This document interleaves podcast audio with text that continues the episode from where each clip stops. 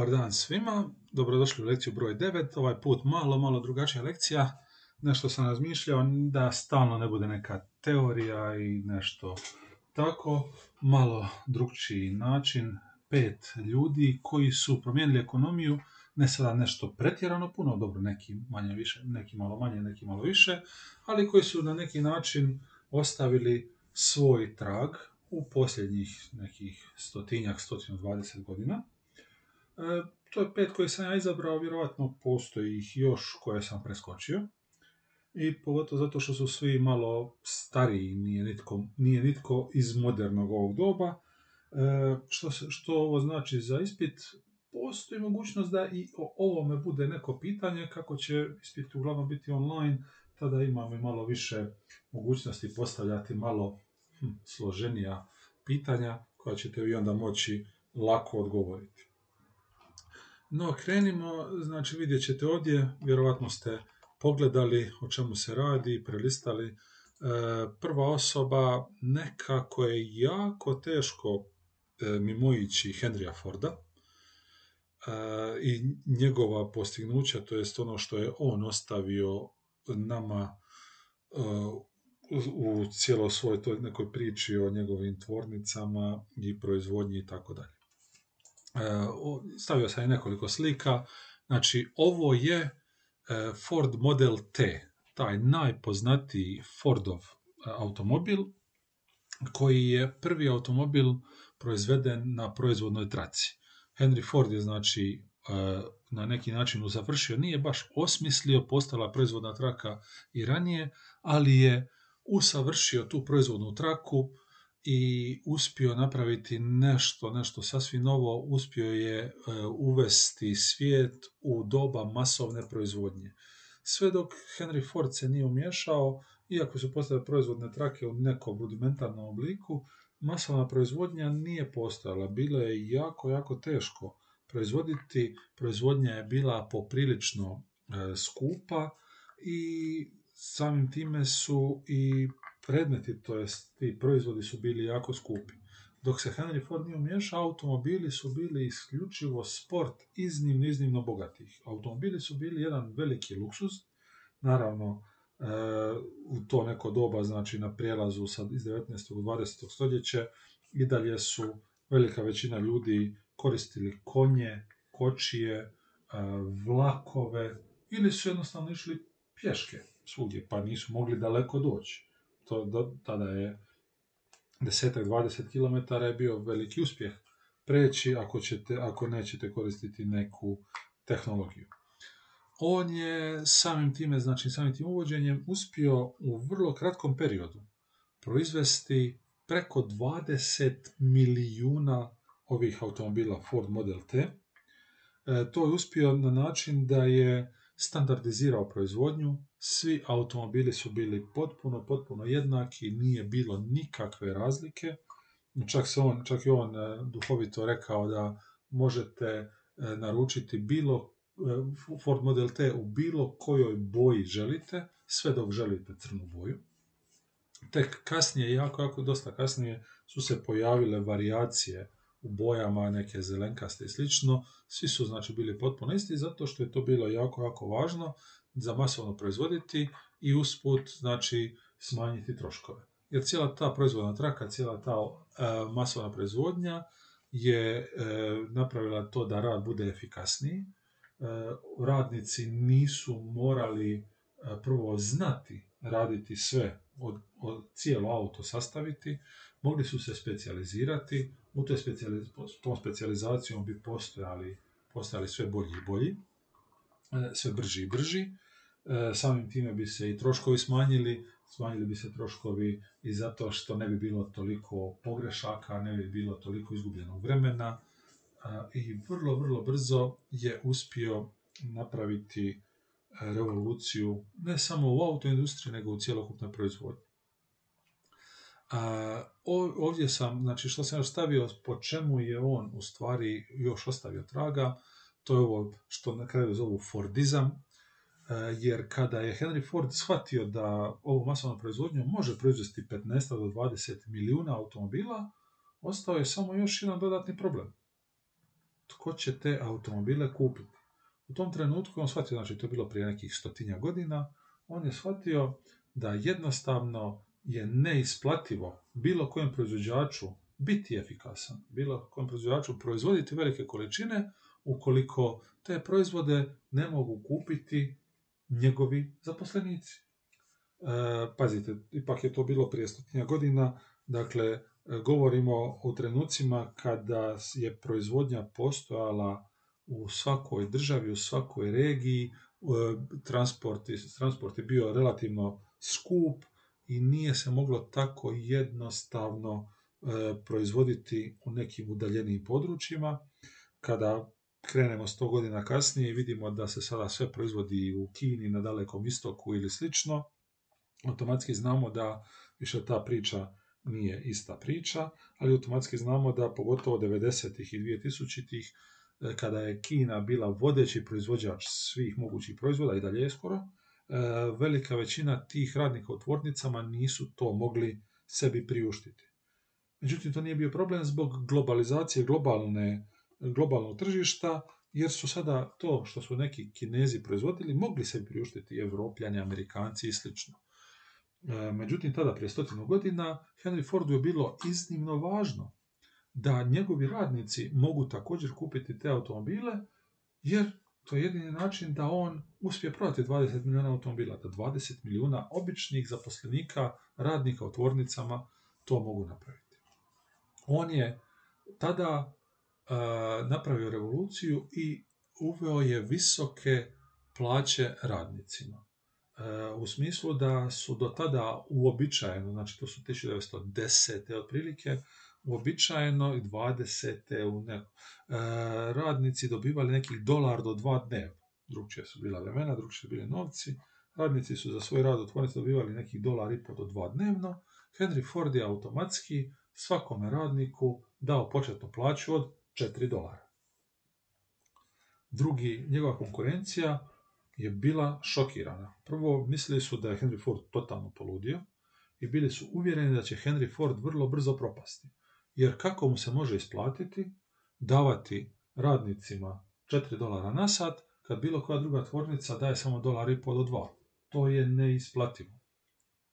I dan danas ćete čuti te argumente i u Hrvatskoj i u svijetu i u Americi e, gdje sada trenutno postoji cijeli pokret i cijela e, politička struktura koja želi e, garantirati minimalno 15 dolara na sat plaću. E, mnogi se odupiru i govore da je to neisplativo, da će firme propasti ukoliko budu davali radnicima visoku plaću.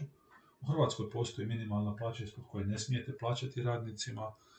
I dalje postoji znači ta neka ideja da ukoliko radnike plaćate puno da ćete propasti. Henry Ford je prije stotinu godina dokazao da to nije točno. Svi su mislili da će on propasti. Vrlo brzo je Henry Ford, to jest kompanija Ford, postala najbolja, najprofitabilnija kompanija, najkvalitetnija kompanija. Što se dogodilo? Velika većina radnika koji su radili u nekim drugim tvornicama su sada htjeli doći raditi u Ford. Tako da je Ford imao mogućnost izabrati samo one radnike koje želi. Sve druge tvornice su bile prisiljene na neki način uzimati bilo koga, jer je bila jeftina radna snaga, uzimali su koga god, plaćali su ih dok bi ovi radili, kad ne bi više radili, riješili bi ih se. Henry Ford je sada mogao birati i izabirao je samo najsposobnije, najkvalitetnije, najstručnije radnike. Ti radnici su naravno bili jako, jako zadovoljni. Svi su sretno dolazili na posao, za razliku od drugih tvornica u kojima su išli ono, znali su da moraju tamo ići da bi preživjeli i nisu baš bili zadovoljni. A, paralela ponovo, to mislim da više nije slučaj, ali sjećam se te priče prije nekih 10-15 godina, kada su uglavnom žene prodavačice u DM-u imale jako, jako visoke plaće, puno više nego bilo kojoj drugoj trgovini.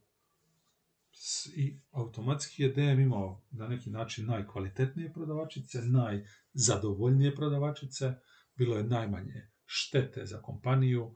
U kompanijama u tada, prije 100 godina, ako biste imali minimalnu plaću, dolar, dolar i po, što vas briga što kompanija radi, ne biste baš brinuli o tome da se nešto ne slomije, možda biste nešto i maznuli sa posla neki komad nečega što vam je trebao, u Fordu niste smjeli riskirati da nešto ukradete, odnesete doma, jer ćete izgubiti jako dobro plaćan posao.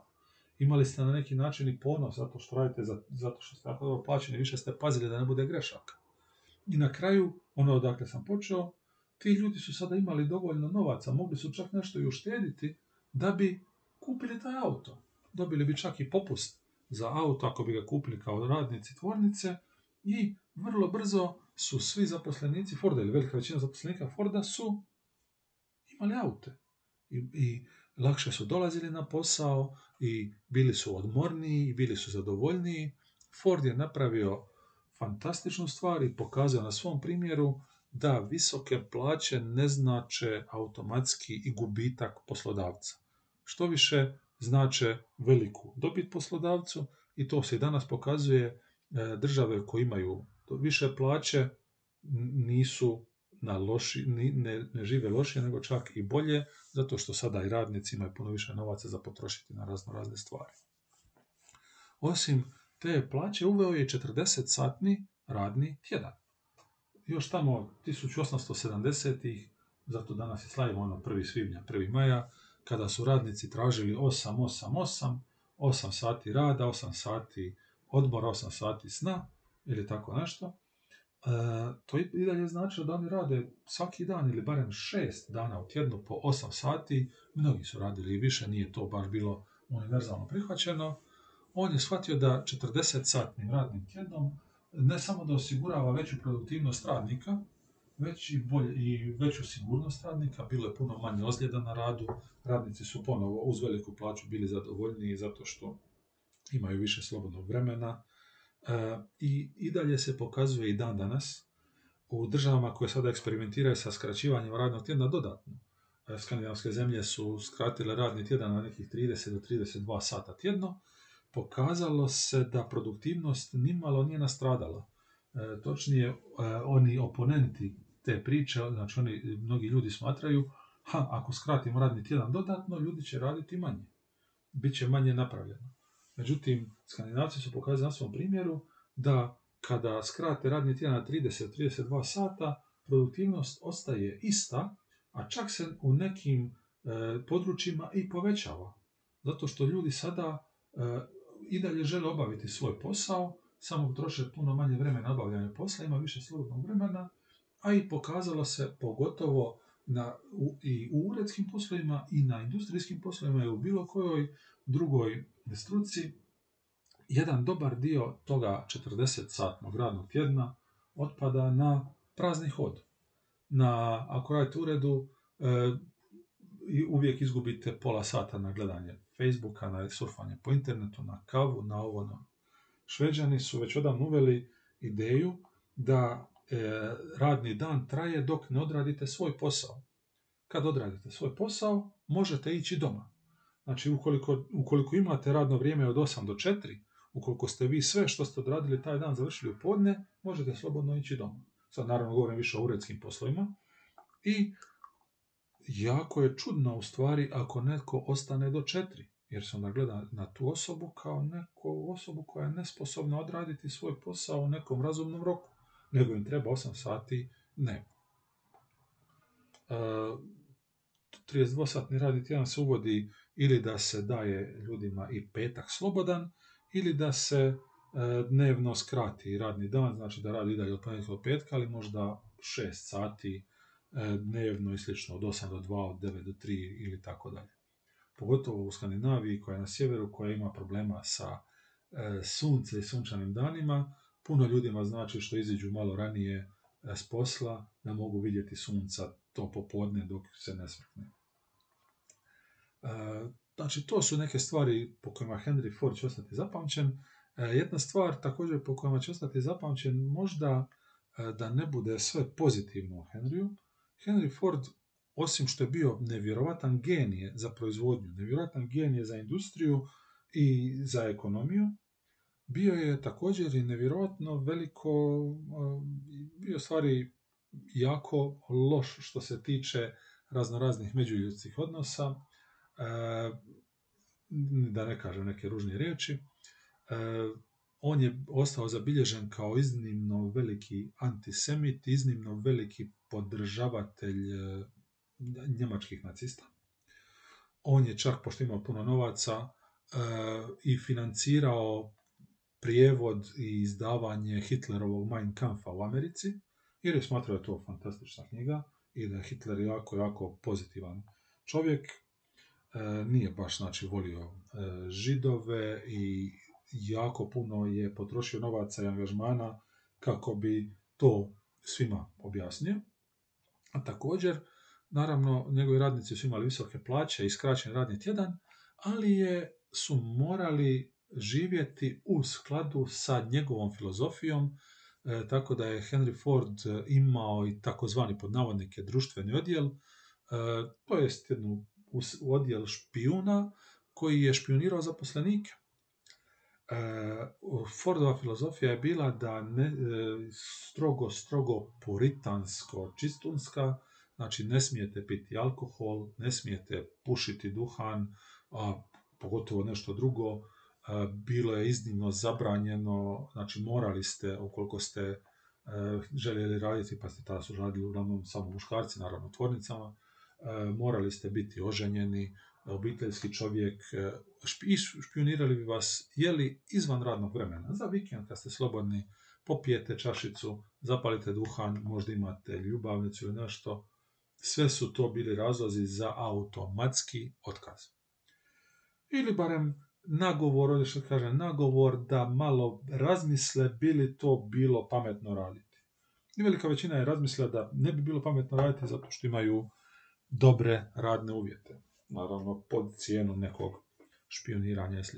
Tako da Henry Ford odličan za ekonomiju, za ljude samo kao takve bašine. I na ovome sljedećem slajdu sam stavio jedan sa YouTube-a isječak legendarnog filma. E, sad ne znam više koliko je to legendarno, prije je bilo puno manje zabave, pa smo mi svi gledali Charlie Chaplina i slično. Možda ste gledali, sigurno možda znate iz neke pop kulture ovu scenu, pa evo, ako ćete pogledati, možete sada pauzirati audio i pogledati ili pogledati kasnije, ja mislim da je 4 minute video, koji je u stvari e, parodija na Henry Fordov izum, parodija na cjelokupnu tu industrializaciju, masovnu proizvodnju i sl. E, postoje i filmovi, biografije Henry Forda i slično, ali to su dosta stari filmovi, e, tako da neću sad ništa od toga preporučivati vidjet ćete ima nekih drugih preporuka. Sljedeći slajd je osoba broj 2, je osoba koja se zove P.T. Barnum. E, ovo je on na slici. E, P.T. Barnum je inače najpoznatiji kao osnivač poznatog Barnum i Bailey cirkusa, e, koji je postojao skoro preko 150 godina tek nedavno su prestali postojati zato što cirkusi više nisu popularni i nisu baš ni politički korektni, najviše zbog odnosa prema životinjama, zbog zlostavljanja životinja i slično.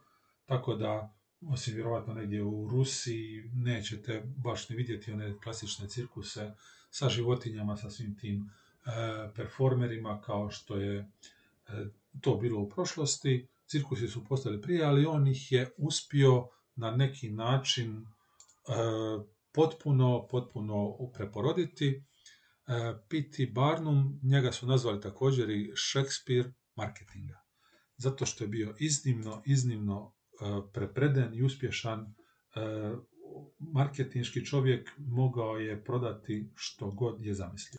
Na sljedećim slikama koje možete vidjeti, tu ćete vidjeti znači njegove, njegove predstave, tu je bila naravno bradata žena, koja je u stvari stvarno bila jedna os, žena, curica, ona se rodila sa tim nekim problemom, imala je previše dlake, znači nije bilo ništa lažirano.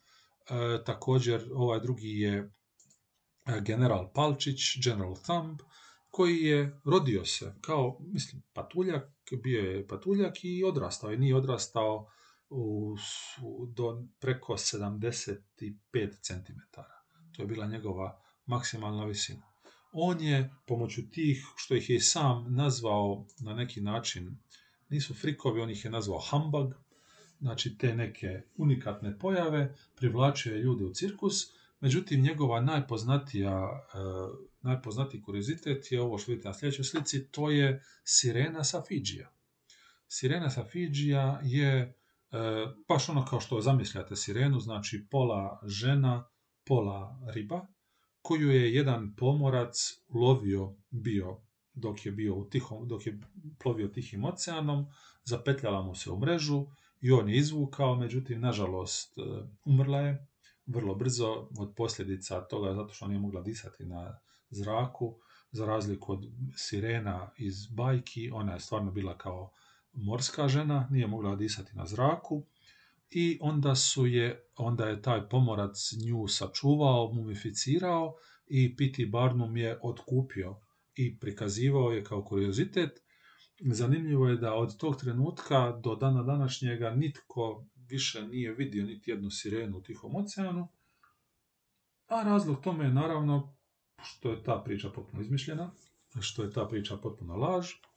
Sve što su oni sve što je Piti Barnum napravio je da je uzeo po donju polovicu ribe, jedne velike ribe, i na nju zašio, ono, zašio primitivnim putem gornji dio e, majmunskog leša.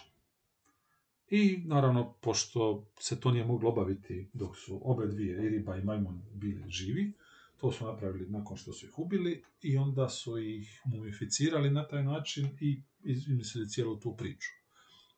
Ali, danas to znamo, prije 150 godina ljudi to nisu znali, to je bila nevjerojatna atrakcija i zbog toga znači on bio Shakespeare marketinga, mogao je prodati što god je htio, čak i ono što nije istinito, e, nije prvi ponovno, ali nekih 160-170 godina kasnije i danas imamo primjer kako vrlo lako možete zapakirati neistine i financijski se i na neki drugi način okoristiti od ljudi koji će povjerovati u sve što im kažete, samo morate biti dobar marketinški stručnjak, morate biti uvjerljiv, morate pokazati e, da znate o čemu pričate, morate ljude na taj način uvjeriti.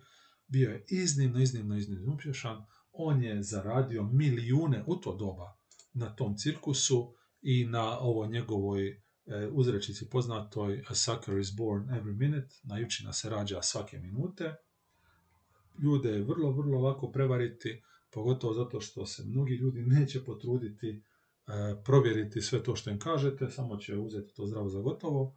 Pa, eto, ako mi ne vjerujete, možete ovo sam sve googlao, možda sam nešto malo preuveličao, možda sam nešto sakrio. e, P.T. Barnum je pred kraj svoje karijere kao već bogat čovjek postao i gradonačelnik grada Bridgeporta u državi Connecticut u Novoj Engleskoj i on je tu također shvatio da je jako, jako dobro da njegovi građani žive dobro, e, pa je uveo vodovod, jedan, ono, to je bilo ipak inovacija u Americi 1870-ih, uveo je uličnu rasvjetu, zato što je shvatio da ukoliko potrošite malo novca na uličnu rasvjetu, puno povećavate sigurnost toga grada, točnije Nitko neće opljačkati butigu koja je dobro osvjetljena, butigu koja je u mraku, neko će provaliti i opljačkati, zato i dan danas e, ostavljate, kad, ide, kad butige zatvaraju, ostavljaju svjetlo u butizi. Bolje da se potroši malo struje nego da vam neko provali jer je mrak. E, napravio bolnicu u kojoj je pomagao ljudima jer je shvatio da zdravi ljudi mogu bolje e, svoj novac potrošiti nešto drugo. Danas to Amerikanci ima veliki problem gdje veliki broj Amerikanaca ima velikih dugova i velikih financijskih problema jer su se razbolili i ostali su dužni i sada njihov novac ne može ići dalje u ekonomiju, u razvoj, ne znam, proizvodnje, u neke druge usluge, već sav novac tih Amerikanaca ide medicini koja je plaćena. To je u stvari on nazvao profitabilna filantropija, on je bio dobrotvor, E, sve ste to napravili i ispali ste jako, jako dobra osoba, ali ništa što, što je on napravio nije bilo nešto što nije izračunao da će mu se na kraju isplatiti.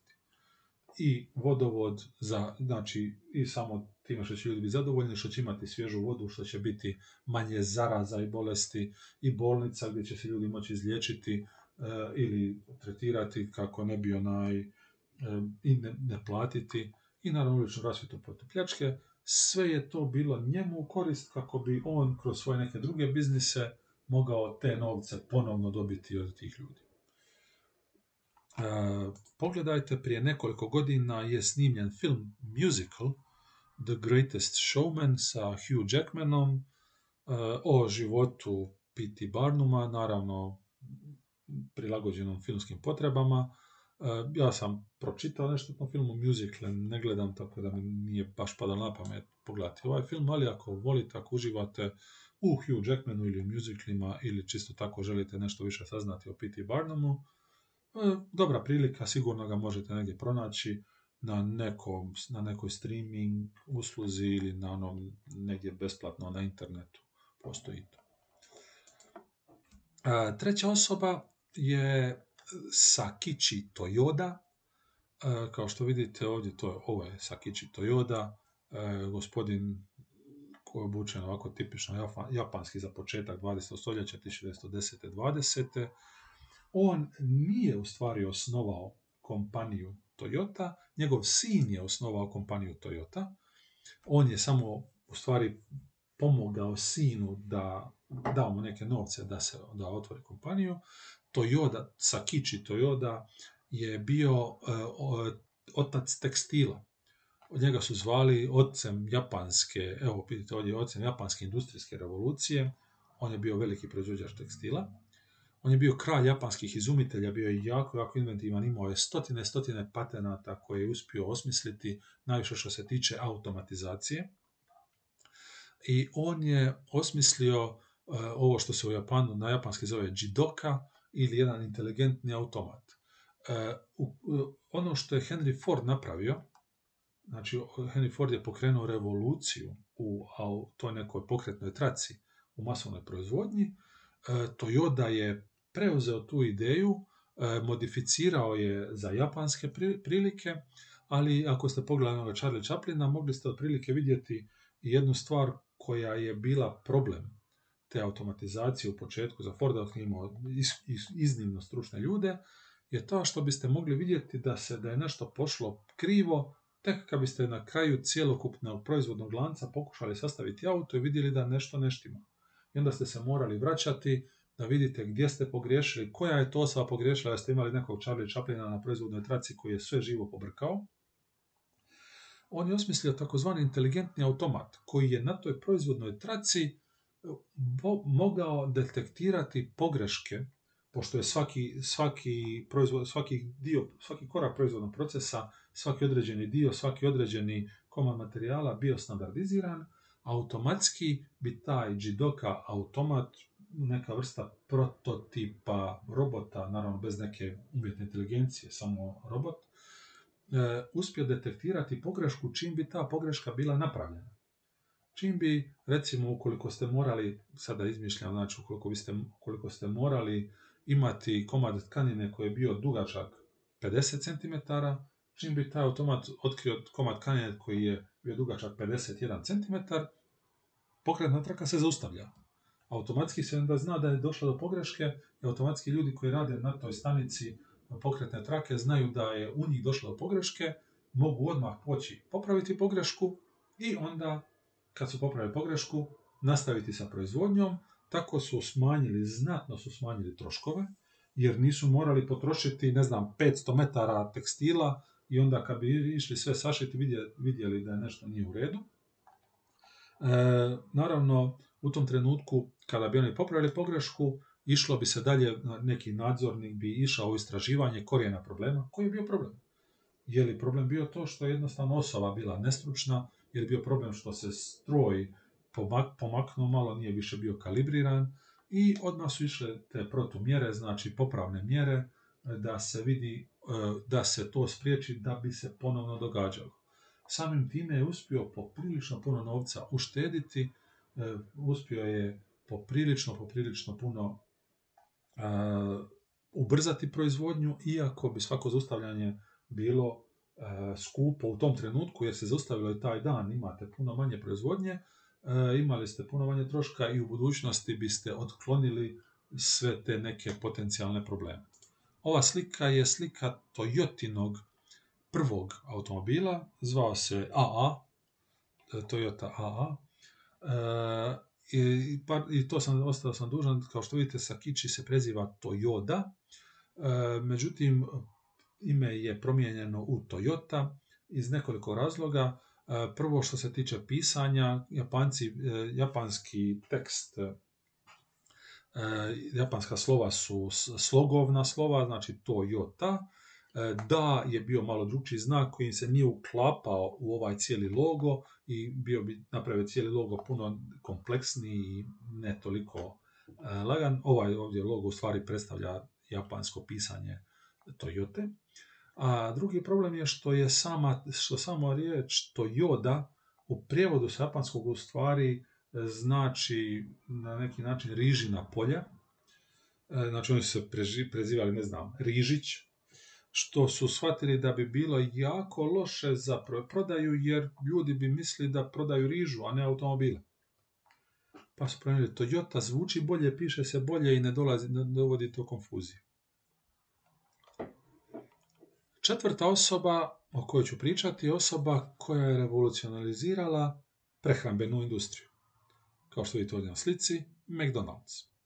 Ta osoba se zove, to je zvala Ray Kroc. Ray Kroc je e, bio jedan trgovački putnik. E, Ray, Ray Kroc je bio zadužen za prodavanje e, strojeva ili aparata za pravljanje milkshake-ova.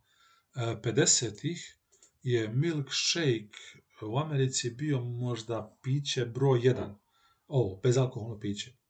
Tada Coca-Cola i ova gazirana pića još nisu bila toliko popularna, postojala su, bila su zapažena, popularna i sve, međutim velika većina ljudi kad bi izlazila vanka je pila milkshake-ove, raznorazne smoothies, kako se to danas zove.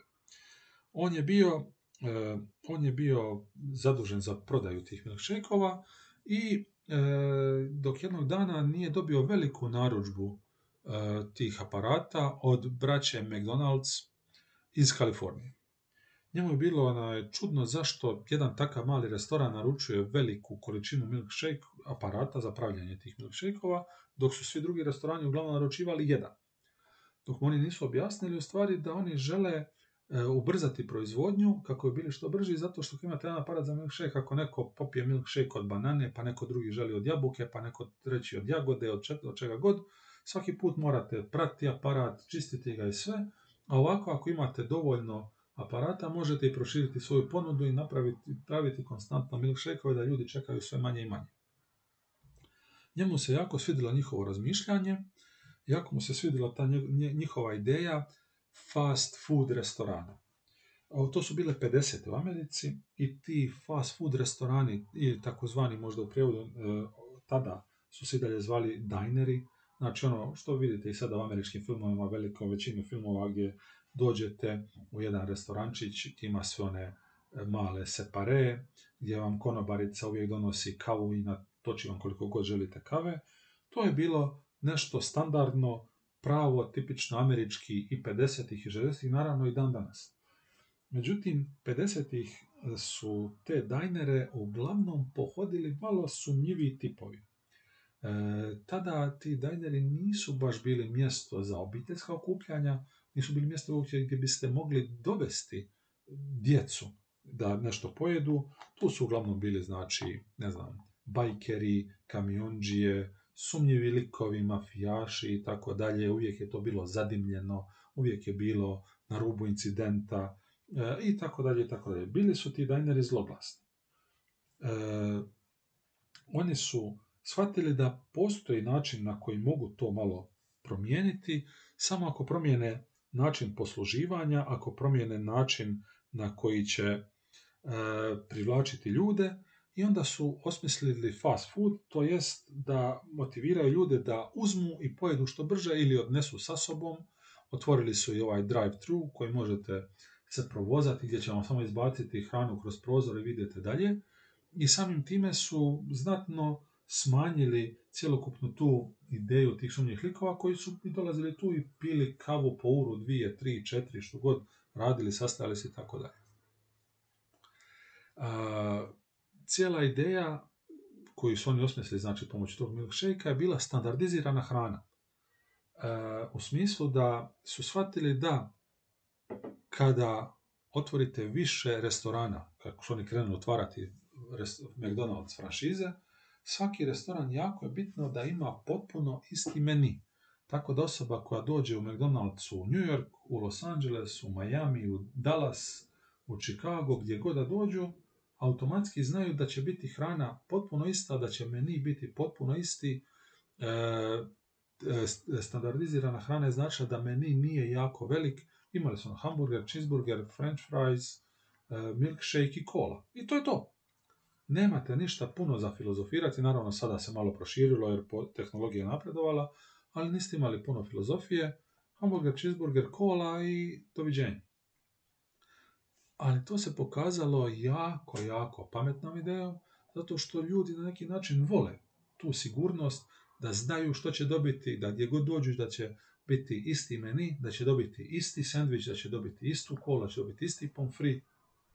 I dan danas možete vidjeti, pogotovo američke, mislim ima i u nas McDonald'sa i ljudi idu i u nas McDonald'sa, ne u Dubrovniku, ali u Hrvatskoj, ali američki turisti kada dolaze dosta često idu u McDonald's čisto zato što su sigurni da će dobiti i u Hrvatskoj, i u Austriji, i u Belgiji isti hamburger kao što će dobiti u New Yorku ili Los Angelesu. Uh, uvod je, znači Ray Kroc je također uvoj praksu pojedinačnih franšiza. McDonald's danas operira ili funkcionira najviše na principu franšiza, to jest pojedinačni restorani su u vlasništvu nekih privatnih poduzetnika, nisu u vlasništvu McDonald'sa. E, naravno, ti privatni poduzetnici imaju razne obveze koje moraju, kojima se moraju prilagoditi. Svaki McDonald's mora izgledati isto, mora imati iste menije, iste slike, iste stolice, istu hranu i sve ostalo. E, otkupljivati hranu od konglomerata McDonald's i tako dalje. Međutim, vlasnici su uvijek privatnici koji McDonald'su za taj privilegij plaćaju neku franšiznu taksu. Te franšizne takse nisu ni nisu pretjerano skupe, ali nisu ni jeftine, a time vi kao poduzetnik sebi osiguravate da imate prepoznatljivo ime. Možete otvoriti svoj fast food i nazvati ga po svom imenu, ili možete otvoriti franšizu McDonald'sa i onda automatski znači zaraditi e, besplatnu reklamu jer McDonald's se reklamira. Što god se vama isplati, mnogi su primijetili da se više isplati biti franšiza, ali Ray Kroc je tu naravno smislio ideju da kad potpišete za franšizu, potpisujete na ograničeni neki rok, recimo deseta godina, i nakon toga McDonald's e, analizira kako funkcionirate, kako radite. Ako imate franšizu na jako zgodnom mjestu, ako zarađujete dobre novce, nakon 10 godina McDonald's jednostavno e, odbije vama produžiti franšizu. I kaže, žao nam je, ne možemo više produžiti franšizu, nije u našem interesu, i onda vi ne možete, i onda vi ste prisiljeni prodati taj restoran McDonald'su, jer je McDonald's vidio da možete jako puno zaraditi. E, također, film Founder nedavno napravljen e, o životu i liku i dijelu Reja Kroka. Kao što vidite piše based on the true story. Svaki put kad vidite u filmu based on the true story, otprilike možete znati da je istinito da je postao čovjek koji se zvao Ray Kroc, da je istinito da postoji kompanija koja se zove McDonald's, a sve ostalo je sklono interpretaciji. I posljednja osoba koju će danas, jer kao što primijetili ste da su bile, bi su bila četiri muškarca, mislim da je u redu da bude jedna žena, iako naravno u povijesti je bilo jako, jako teško probiti se kao žena u poslovnom svijetu, do posljednjih 30 godina je možda bilo čak i nemoguće, ili je bilo bar, baš, barem je bilo iznimno, iznimno nevjerojatno. Sada više nije toliko nevjerojatno, ali i dalje vidimo da postoje razno razne prepreke ženama u poslovnom svijetu, puno veće prepreke nego muškarcima, ali ova žena je savladala ne samo tu prepreku što je žena u poslovnom svijetu muškaraca, nego što je bila i crna u poslovnom svijetu bijelih ljudi. To je Madame C.J. Walker. E, kao što vidite, to je, ja mislim da je to malo neka marketinška slika koju sam preuzeo. E, Madame C.J. Walker je živjela na kraju 19. stoljeća i u prijelazu sa 19. na 20. stoljeće. Ona je bila kćer robova. Kada su se robovi oslobodili 1863. pa dalje, naravno svi ti robovi su dobili slobodu, ali nisu uz tu slobodu dobili nikakve novce, već su više manje svi automatski bili siromašni, bili su prisiljeni raditi bilo kakve poslove, sada za plaću, kako bi se uzdržavali i dalje je rasizam bio poprilično, poprilično prisutan. Jedino eto imali su e, prednost što više nisu bili nečije vlasništvo, što više nisu bili predmet nečije vlasništva, već su bili slobodni ljudi koji su živjeli u malo, malo boljim uvjetima nego što su živjeli dok su bili robovi. E, ona je još u, u mladim danima pokazala taj neki talenat za biznis, i primijetila je da naravno u prijelazu sa 19. 20. stoljeće cijelokupni svijet, cijelokupna Amerika i dalje bila namijenjena samo bijelcima. I svi proizvodi koji su se prodavali na tržištu su bili namijenjeni za kupnju bijelcima. Za crnce nitko ništa nije proizvodio, prvo ignorirali su ih, a drugo crnci su bili uglavnom i siromašni, nisu imali puno novaca. E, ipak, on, genetika je takva da osobe crne puti imaju malo i drugčiju kosu, znači drugčije karakteristike njihove kose, za koje su potrebni nešto posebniji proizvodi. Isto kao što postoje proizvodi za suhu, za ispucalu, za masnu, za ovakvu, za onakvu kosu, postoje i za crnu kosu. I ona je osmislila e, taj neki proizvod koji je onda počela prodavati od kuće do kuće. Naravno, e, crno stanovništvo nije imalo baš pristupa ni nekim e, važnim poslovima, uglavnom su i živjeli u, kao i danas nije nešto pretjerano različito, u raznim getima gdje su imali svoje kvartove i ona je shvatila da je najbolji način da proda svoj proizvod, da ona osobno kao lice tog proizvoda ide od kuće do kuće i prodaje taj proizvod da pokaže tim svojim crncima i pogotovo crnkinjama da postoji proizvod koji je namijenjen specifično za njezinu kosu, za njihovu kosu, pardon, e, i da na taj način je neki bila jedan od prvih prototipa tih trgovačkih putnika. Trgovački putnici su postojali ranije, ali ona je po prvi put uspjela osmisliti te kućne prezentacije, osobna iskustva, e, nakon nekog vremena kada je skupila dovoljno kupaca putem prezentacija počela je tim stalnim kupcima e, slati proizvode poštom, što je na neki način bila preteča nekog online naručivanja, e, gdje bi e, njeni potencijalni kupci iskazali interes da im se šalje, ona bi im slala poštom u određenim intervalima proizvode koje bi onda koristili.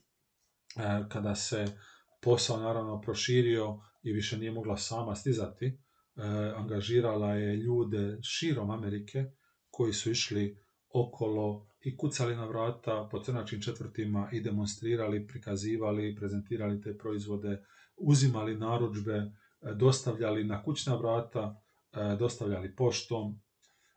Jako, jako je bila mudra i shvatila da je, velik, da je jako bitno imati brand, tako da je svaki taj njen proizvod imao njezinu sliku, na sebi e, kako bi svi znali, kako bi svi znali da je to proizvod koji su napravili crnci za crnce, da to nije neki korporacijski proizvod koje su bijele korporacije napravile kako bi od njih izvukle novce i samim time je uspjela postati najbogatija crnkinja u Americi, znači na prijelazu 20. stoljeće.